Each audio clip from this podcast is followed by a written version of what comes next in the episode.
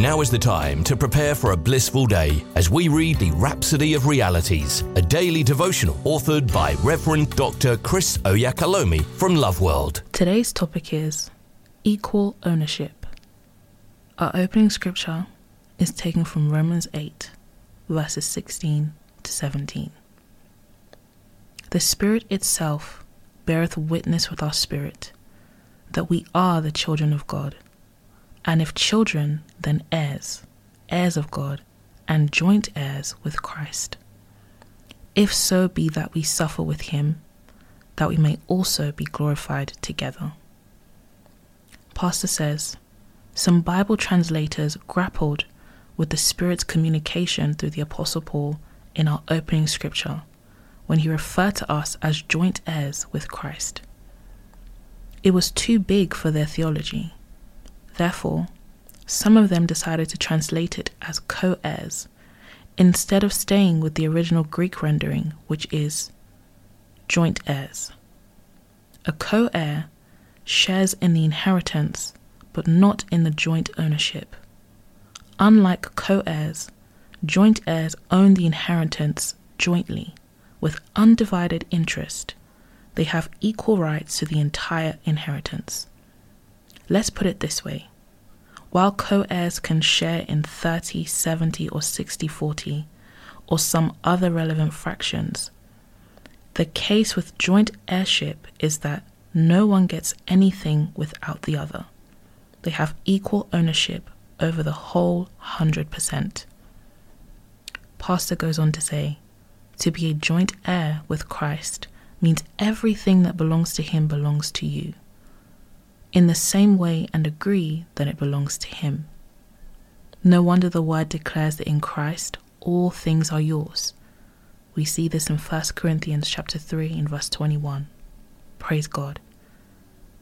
How can you know this and be limited in life? Nothing should limit you, not your job or business. Nothing should get you hemmed in financially, because you're an heir of God and a joint heir with Christ. Think about what he owns, then you'll know how limitless and unsearchable your riches and resources are. You have all things that pertain to life and godliness. 2 Peter verse 1. You have all things that pertain to life and godliness. Therefore, lift your head above the clouds and think like God. Live a limitless life. Meditate on this truth today, that you're a joint heir with Christ, and your creativity, ingenuity, inventiveness, and innovativeness will come alive, and you become a solution provider. Say this confession with me. I'm a joint heir with Christ, and an heir of God's kingdom of blessings. I have all things that pertain to life and godliness.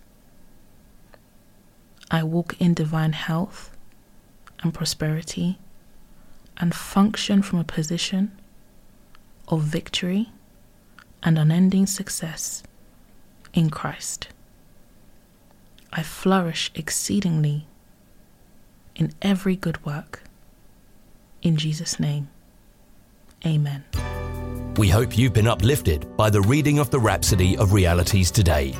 The Rhapsody of Realities is available in all the known languages of the world. If you require a copy, please contact LoveWorld Northampton Church on 07341 617 037 or loveworldnorthampton.org. You are also welcome to worship with us at LoveWorld Northampton Auditorium at 64 Harborough Road in Kingsthorpe, NN2 7SH. God bless you.